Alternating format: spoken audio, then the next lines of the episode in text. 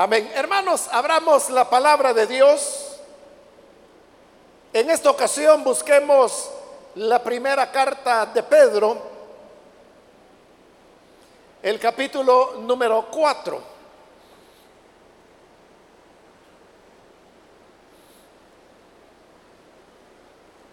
Ahí vamos a leer la palabra del Señor en la primera carta de Pedro.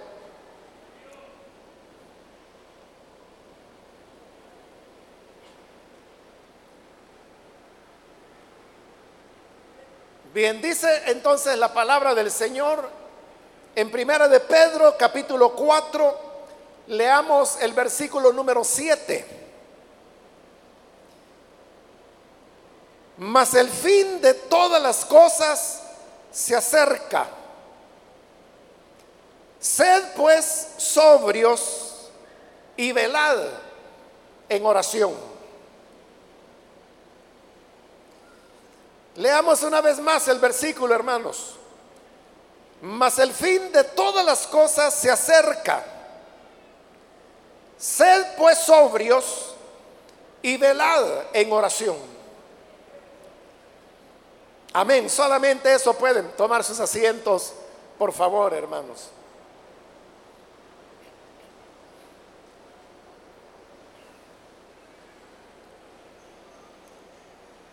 Hermanos, hemos leído un versículo corto, pero que contiene, yo diría que tres verdades importantes que nosotros seríamos sabios si las atesoramos y las guardamos en nuestro corazón. La primera de las verdades es cuando dice que el fin de todas las cosas se acerca. Quiero llamar primero su atención al hecho de que dice el fin de todas las cosas. Por lo tanto, esto significa que todo tiene un fin. La palabra del Señor siempre en el Nuevo Testamento nos dice que se acerca el momento cuando serán conmovidas todas las cosas visibles. Y en esta última expresión, ahí se está haciendo una diferencia entre lo que es visible y lo que es invisible. Lo que es visible es todo aquello que contiene materia y que por lo tanto ha sido creado.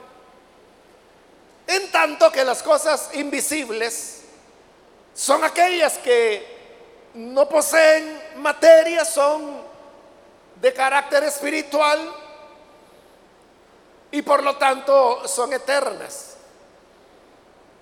Por ejemplo, Dios es eterno y eso significa que Él no tuvo un principio y por lo tanto tampoco tendrá un final. En cambio, las cosas visibles o materiales, todas han tenido un principio, todas han tenido un origen. Y por cuanto han tenido un origen, también tendrán un final. Este mensaje de que todo lo que inicia termina es una lección que la naturaleza misma nos está repitiendo a cada momento en diferentes detalles, detalles a los cuales nosotros no siempre le ponemos atención, pero si observamos, en la naturaleza todo termina y todo vuelve a comenzar. Los árboles nacen a partir de una pequeña semilla, se desarrollan, crecen, llegan a ser altos dependiendo de qué tipo de árbol se esté hablando. Y también dependiendo del tipo pueden durar más o menos tiempo. Florecen, las flores se convierten en semillas y luego el árbol, después de, un tiempo, comienza a envejecer hasta que hay un momento en que muere. El árbol cae a tierra, se descompone, vuelve a la tierra, al polvo, pero las semillas que quedaron vuelven a brotar y un nuevo árbol vuelve a salir. Ese es el ciclo de el inicio y el final. Y lo mismo que ocurre con los árboles, ocurre con la hierba, ocurre con los peces, ocurre con las aves, ocurre con los reptiles, ocurre con los mamíferos, ocurre también con el ser humano. Nosotros tenemos un principio, todos tenemos una fecha de cumpleaños, que es el día cuando nacimos, y un día también todos vamos a tener un día cuando nuestra vida terminará. Por eso es de que así como hay partidas de nacimiento, también hay partidas de defunción. Puede haber personas que vivan más de 100 años. Hay, por ejemplo, eh, en Japón, que es uno de los países donde sus habitantes logran mayor longevidad, donde es relativamente común encontrar ancianos de 100 años, de 103 años, de 105 años, de 108 años, de 110 años incluso.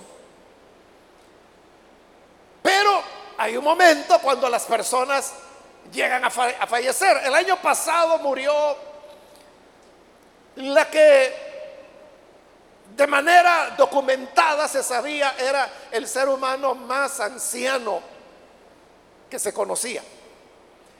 Era, era una mujer, una francesa.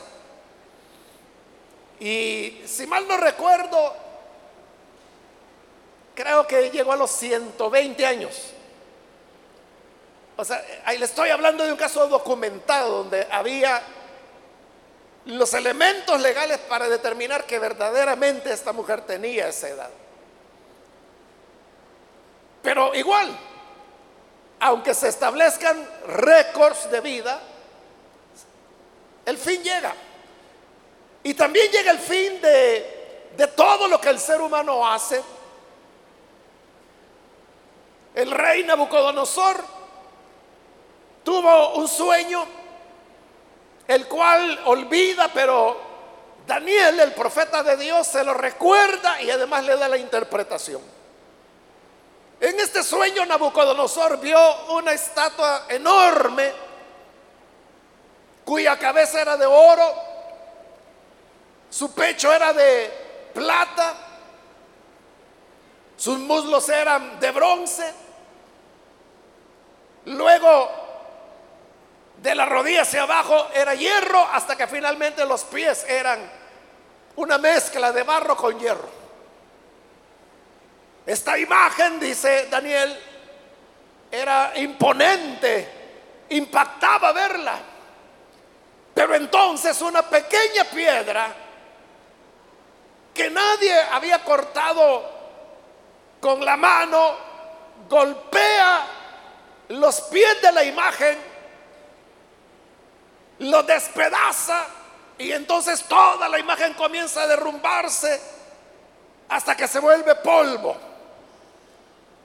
Entonces un viento comienza a soplar y comienza a llevarse los restos de la imagen, el polvo, hasta que queda solamente la pequeña piedra que la había derribado. Y luego esta piedra comenzó a crecer, a crecer, a crecer hasta que se convirtió en una gran montaña que cubrió toda la tierra y el rey despertó. Ese fue el sueño que él tuvo. Luego eh, eh, Daniel se lo explica.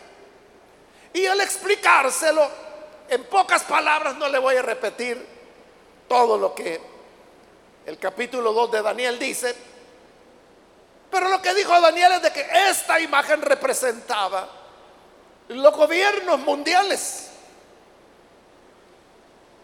Ahí están representados todo lo que el ser humano como gobierno ha podido hacer desde el principio hasta el final. ¿Y qué es lo que vemos de él? Que al final termina. Todo termina. Y se vuelve polvo y no queda nada más que la pequeña piedra que crece hasta convertirse en montaña porque ese es el reino de Dios que ha llegado. Entonces significa que podrán levantarse grandes emperadores como lo hubo en el pasado, reyes muy sabios como Salomón, o reyes muy poderosos, naciones fuertes, pero que un día dejan de ser porque el fin de todas las cosas, dice Pedro, se acerca. Todas las cosas tienen un final. Y también tiene un final todo lo que el ser humano pueda construir o concebir. En el pasado antiguo existieron lo que se llaman las siete maravillas del mundo antiguo, se le llama. Se le llamó maravillas porque fueron construcciones que los seres humanos hicieron y que causaron asombro en la antigüedad.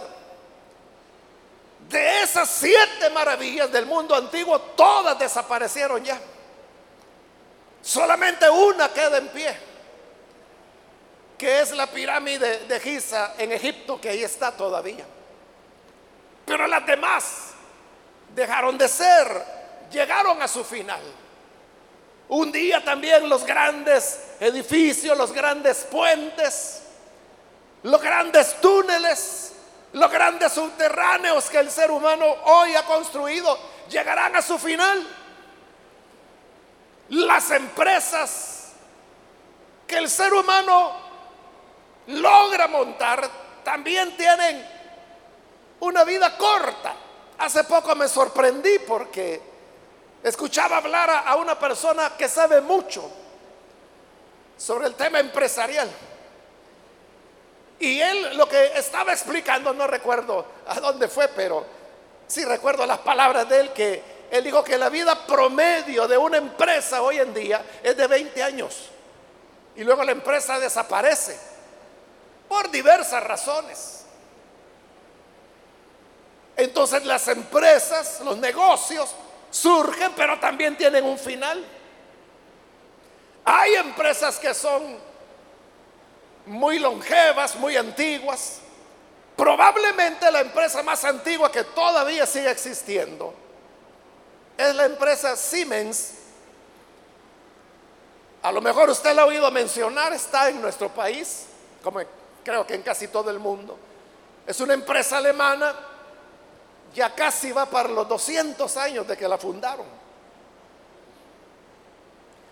Creo que el secreto de Siemens ha sido de que es una empresa muy diversificada, porque ellos le pueden vender desde tecnología de energía, manejo de energía, equipo médico, equipo electrónico, hay desde lámparas Siemens, Probablemente estas lámparas que tengamos acá sean Siemens, pero así como hacen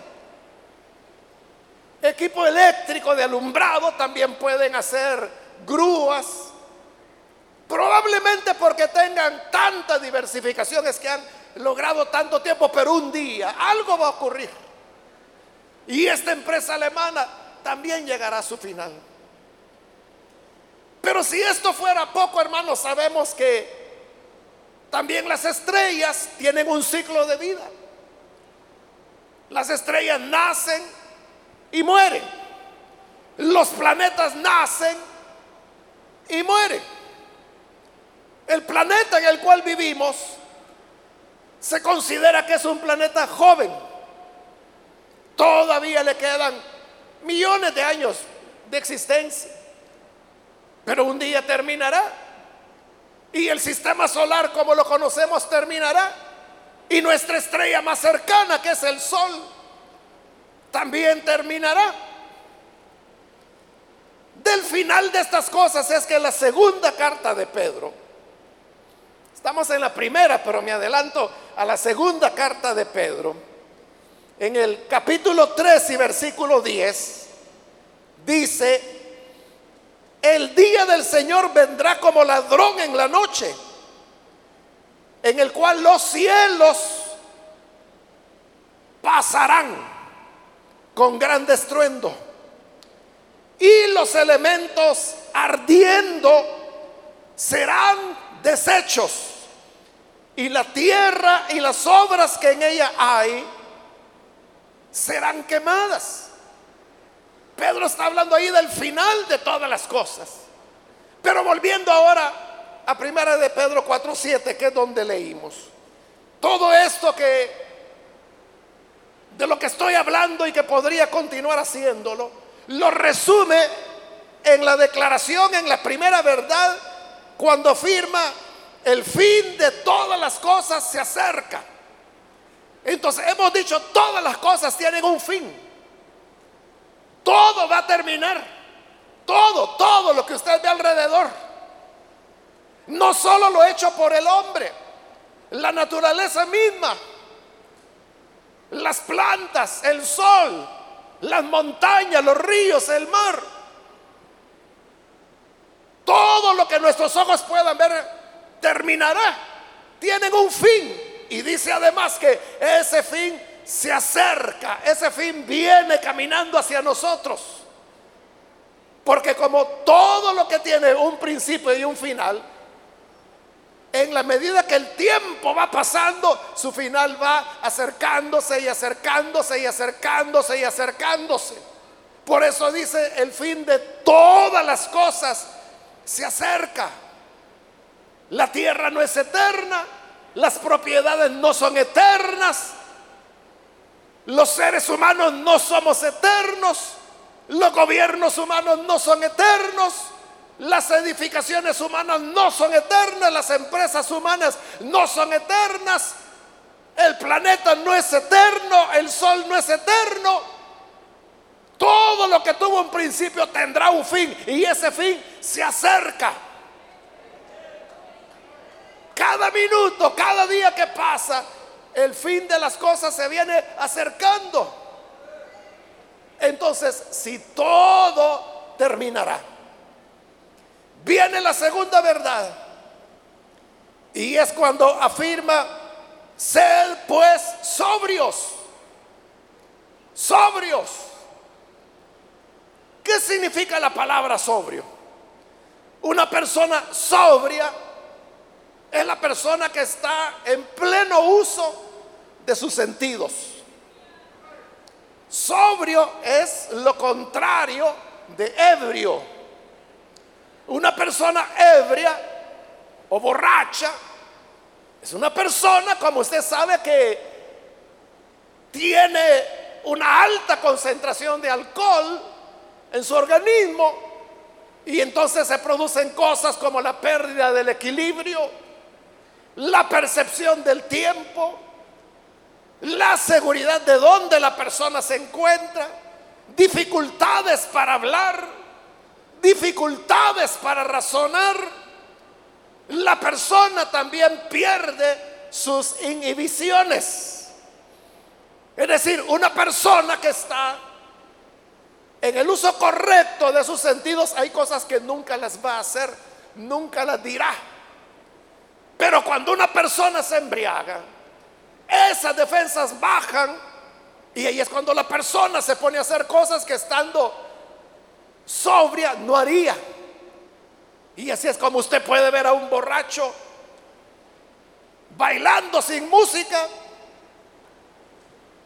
haciendo ridiculeces que una persona que no esté ebria no las hace. O hablando, diciendo cosas que si estuviera sobria, jamás la diría, callaría su boca. Pero cuando está borracha se le suelta la lengua y comienza a hablar. Entonces, como el fin de todas las cosas nos espera, dice que debemos ser sobrios. Esto significa que debemos ser cuidadosos, no perder la percepción. la percepción de esa realidad, de en dónde estamos y hacia dónde vamos. Vamos al final de todas las cosas, el fin se acerca. Entonces, si el fin se acerca, yo tengo que ubicarme en esa realidad. Y no puedo depositar mi confianza. Por ejemplo, e, en lo que yo creo que es para siempre. Esto es lo que le sucedió al hombre. De la historia que Jesús contó. Él era un agricultor. Sembraba la tierra y cada año cosechaba. De nuevo, ahí estaba el ciclo, ¿verdad? De lo que inicia y de lo que termina. Porque eso es la cosecha. Eso es lo que hace el agricultor. Él se aprovecha del ciclo de muerte y nuevo nacimiento. Y en ese nuevo ciclo hay una cosecha y luego la planta muere. Hay que volver a sembrar. Vienen plantas nuevas, nueva cosecha y eso se repite de año en año. Eso sí este agricultor. Pero sucedió que un año algo pasó. Y entonces la cosecha fue tremenda, fue muy grande. Y ya no le cabía en sus bodegas al hombre todo lo que ese año había cosechado. él se puso a pensar, ¿y hoy qué voy a hacer? Tengo tanta cosecha, ya mis bodegas están topadas, están llenas. ¿Qué puedo hacer? Y se puso a pensar. Y se le vino lo que él creyó que era una buena idea. Ya sé, dijo. Voy a derribar estas bodegas. Las voy a demoler. Y voy a hacer otras mucho más grandes. Y las hizo. Y entonces ahí ya pudo almacenar la gran cosecha que tuvo. Cuando sus bodegas ampliadas ya estaban totalmente llenas. Él comenzó a hacer cálculos. Y dijo, bueno, ¿cuánto tiempo me va a durar toda esta cosecha que tengo. Y haciendo cálculos se dio cuenta que la cosecha iba a durar más que su vida misma. Entonces él dijo, entonces ya no tengo por qué trabajar. Entonces ya no tengo por qué volver a cosechar la tierra porque tengo suficiente grano y me va a sobrar para toda mi vida, aunque viva más de 100 años, me va a durar. Entonces dijo, de aquí en adelante lo único que queda es gozarse. Y dijo, alma, gózate, come, bebe, porque tienes abundancia para muchos años.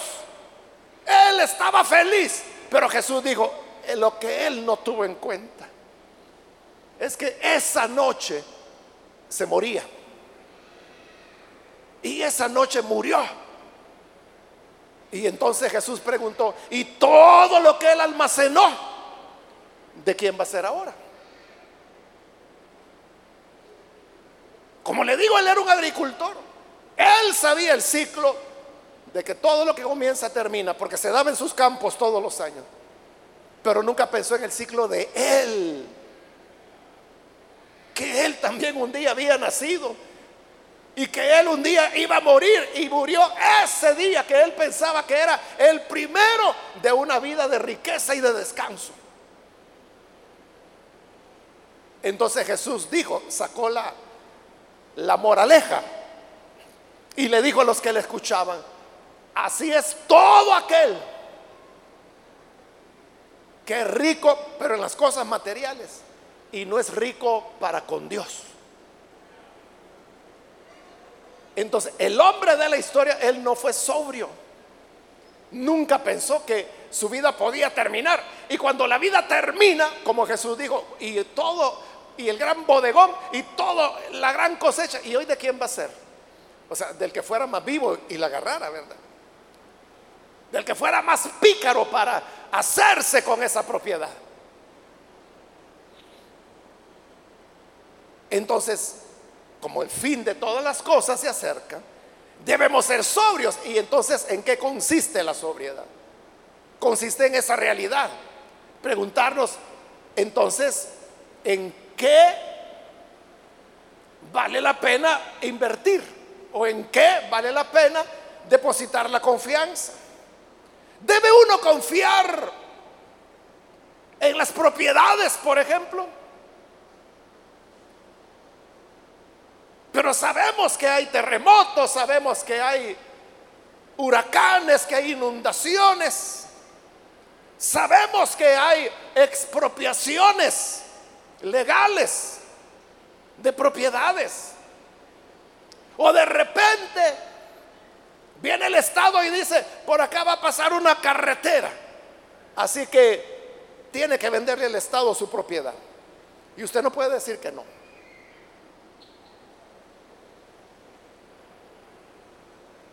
Entonces, ¿en qué una persona sobria va a invertir?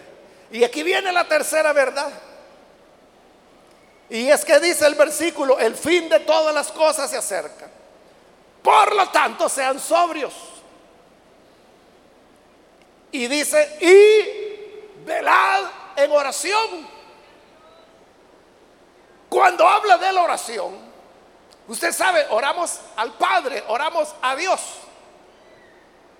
¿En qué vale la pena invertir la vida entonces? ¿Y en qué vale la pena colocar nuestra confianza, nuestra seguridad? Es solo en Dios. Porque Dios nunca dejará de ser. Porque, como dije, dije al iniciar que Dios no tuvo un principio, Él tampoco tendrá un fin, Reinos se han levantado y reinos han caído y Dios sigue estando ahí. Grandes imperios surgieron, grandes imperios cayeron y Dios sigue estando ahí. El imperio caldeo se levantó con gloria y con fuerza. Llegó a ser la cabeza de oro de la imagen que el rey Nabucodonosor vio en su sueño. Pero ese imperio cayó y luego vino el imperio de los medos y de los persas. Pero este imperio también cayó. Entonces vino el imperio griego. Pero este imperio también cayó. Entonces vino el imperio romano. Pero el imperio romano también cayó. Duró más de mil años, pero cayó. Y luego viene el reinado de la bestia, que es el barro mezclado con oro, pero también terminará, es el más corto de todos. Hasta que todos los imperios pasen, pero el reino de Dios, Dios mismo, continúa arriba de todos estos reinos.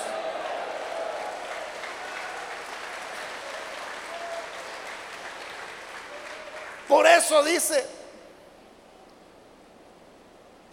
velad en oración Debemos estar despiertos en cultivar nuestra relación con Dios.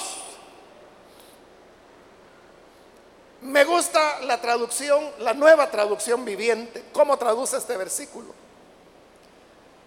Porque dice, el fin de todo se acerca, sean sobrios, por lo tanto dice, sean disciplinados en sus oraciones. Así lo traduce sean disciplinados en sus oraciones, sabiendo que el fin de todas las cosas se acerca. Tenemos que tomar en serio nuestra vida espiritual, cultivarla correctamente, cultivar nuestras oraciones, cuidando de nuestras disciplinas espirituales. Aquí hace mención de la oración, pero la relación con Dios, si bien es cierto que la oración es fundamental, también parte de nuestra relación con Dios es la alabanza, la adoración. Parte de nuestra revelación con Dios, de nuestra relación con Él es el conocimiento de la palabra, la obediencia a la palabra. Parte de nuestra relación con Dios es la comunión entre los santos, la iglesia, el congregarse, el servirle a Él. En eso tenemos que enfocarnos porque esto es lo que permanece para vida eterna. Por eso es que el libro de Apocalipsis dice, dichosos los que mueren en Cristo a partir de este momento, porque sus obras con ellos permanecen. Cuando el hombre muere, todo lo que haya hecho se olvida. Pero aquel que muere en Cristo, sus obras, dice, permanecen. El ser humano podrá olvidarlas, pero delante de Dios están en una viva memoria. No van a perder su recompensa. Si usted ha ido alguna vez acá en San Salvador al cementerio de los ilustres,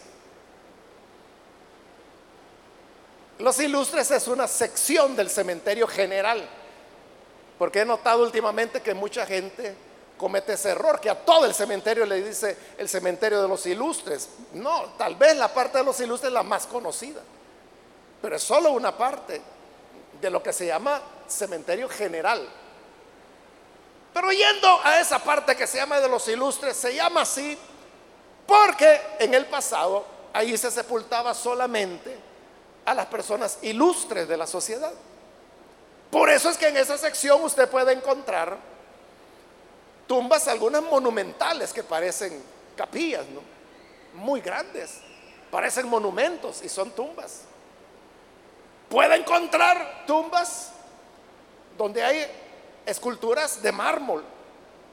Muchas de ellas fueron esculpidas por escultores europeos. De claro, era para la gente que tenía la posibilidad de encargar una escultura por allá y que la trajeran. Si usted se ha dado un paseo por ahí, usted sabrá que hay esculturas de una joven en su traje de novia. Hay una escultura de un avión. Hay una escultura de una motocicleta.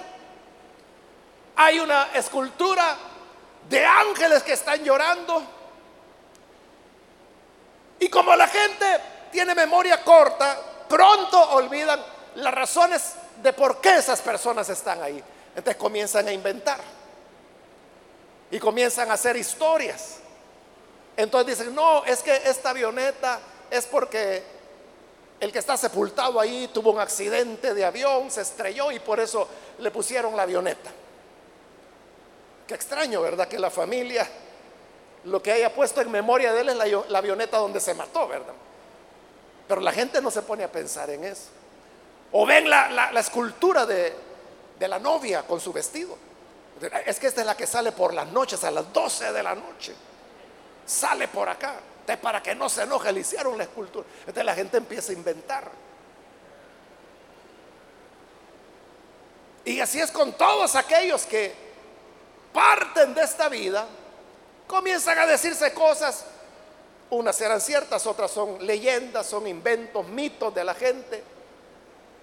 Pero la Biblia lo que dice es, dichoso el que duerme en el Señor, porque sus obras siguen con Él. No serán olvidadas, porque ahí está la relación con Dios.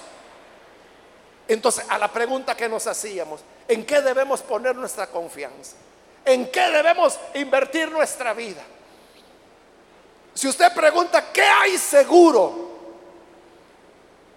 ¿Qué hay de seguro en la vida? donde yo pueda poner toda mi confianza o toda mi inversión o el futuro de mi familia. Pues seguro, seguro, seguro, no hay nada. Todas las cosas tienen un fin y ese fin se acerca. Pero si somos sobrios, pensamos con la sabiduría que la palabra de Dios nos da entonces sabemos que lo que vale la pena es velar en oración, cultivar nuestra relación con Dios, invertir lo que tenemos en el Señor, nuestra vida, nuestro tiempo, nuestra familia, en Dios. Nuestra juventud la podemos con toda confianza poner en las manos del Señor.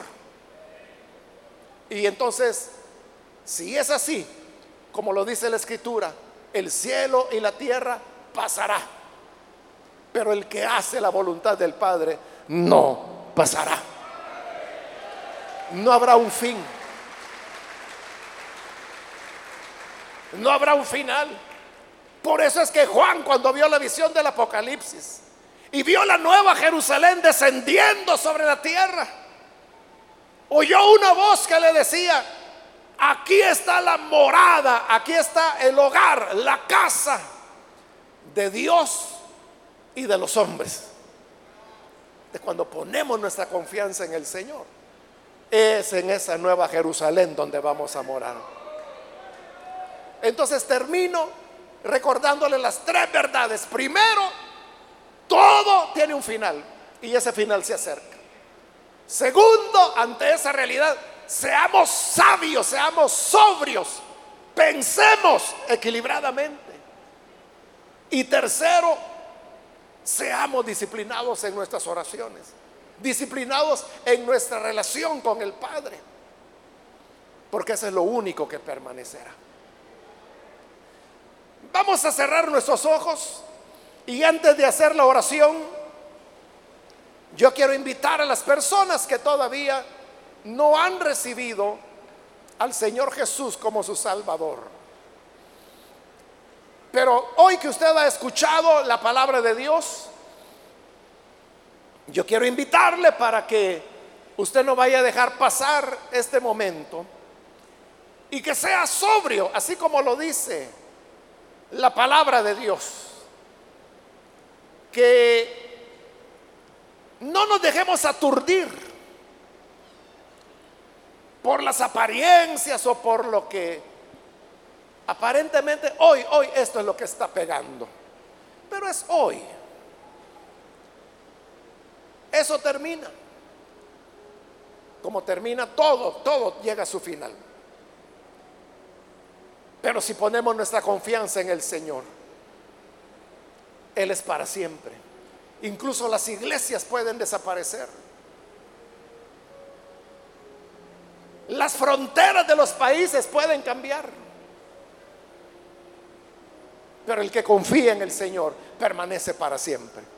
Quiero invitar entonces, si hay alguna persona que aún no ha recibido a Jesús, y sabiendo que el final de todo se acerca, yo le invito para que hoy usted venga a los brazos de Jesús, que es la roca eterna, la roca de la eternidad que nunca dejará de ser.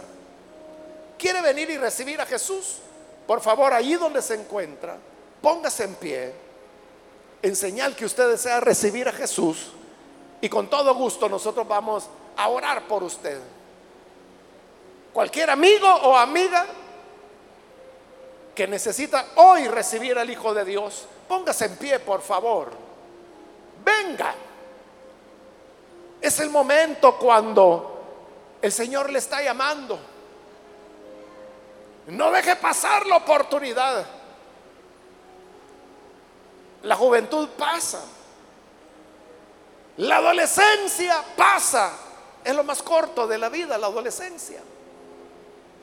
Apenas dura seis años. Pero la vida humana también. Como lo dice la Biblia, es como la flor que por la mañana brota y crece y por la tarde ya se marchitó. Pero el que confía en el Señor permanecerá para siempre. Muy bien, aquí hay una persona que viene. Dios la bendiga. Bienvenida. ¿Alguien más que necesita venir a Jesús puede ponerse en pie ahora? Otra persona que necesita recibir al Hijo de Dios, póngase en pie. Vamos a orar por usted. Le invito para que no deje pasar esta oportunidad. ¿Hay alguien más que necesita venir? Póngase en pie. Venga, hermano, amigo, si nunca usted le ha dado su vida al Señor, póngase en pie en este momento. Venga a lo seguro. El Cristo que hoy le está llamando a usted es el que está desde antes de la fundación del mundo, antes de la historia y antes de la prehistoria. Él ya era Dios. Muy bien, aquí hay un niño que pasa, que Dios lo bendiga, bienvenido. Alguien más que necesita venir a Jesús puede ponerse en pie. ¿Hay alguien más? Póngase en pie. Venga el Hijo de Dios, el cual nunca pasa. Bien, aquí hay otro muchacho, Dios lo bendiga, bienvenido. Alguien más que necesita venir a Jesús puede ponerse en pie. Acérquese. Hoy es cuando la gracia del Señor le está llamando.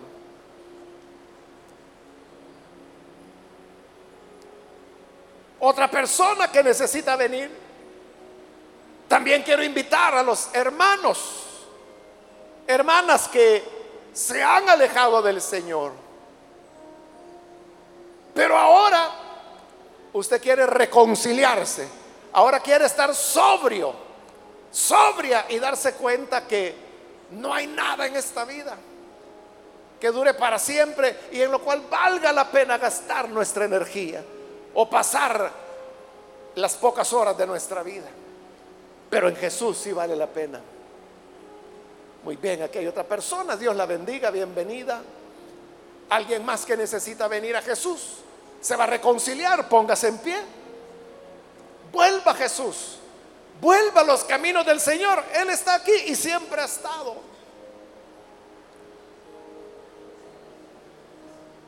Póngase en pie. Vamos a orar.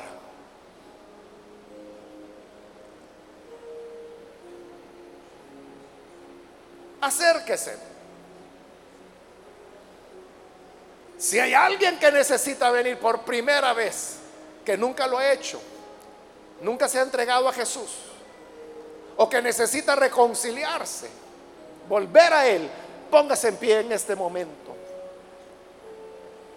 Le pedimos ponerse en pie porque queremos saber por quiénes vamos a orar. Por eso con toda confianza, ahí en el lugar donde está, póngase en pie. Y vamos a orar.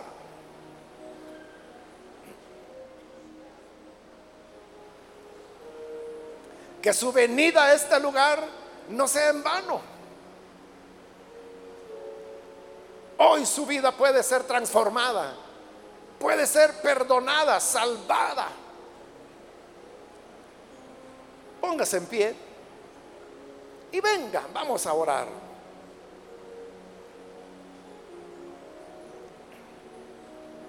Voy a terminar la invitación, hago la última llamada, pero si hay alguien más que necesita venir al Señor, ya sea que es primera vez o reconcilio, pase en este momento porque vamos a orar. Muy bien, aquí hay otro hombre, Dios lo bendiga, bienvenido. Alguien más que aproveche esta última llamada.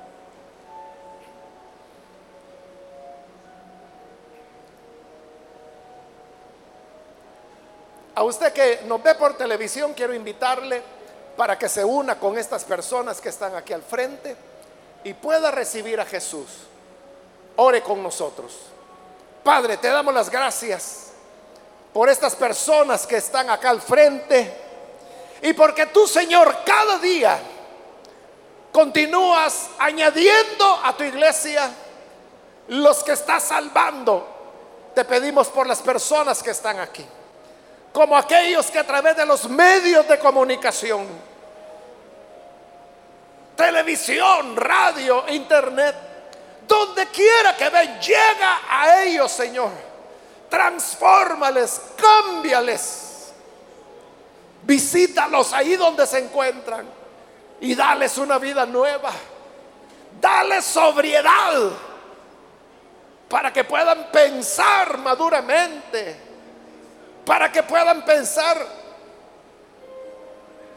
con juicio y comprender que solamente vale la pena cuando venimos a ti, cuando entregamos nuestra vida a ti. Te rogamos, Señor, que transformes y bendigas a cada persona.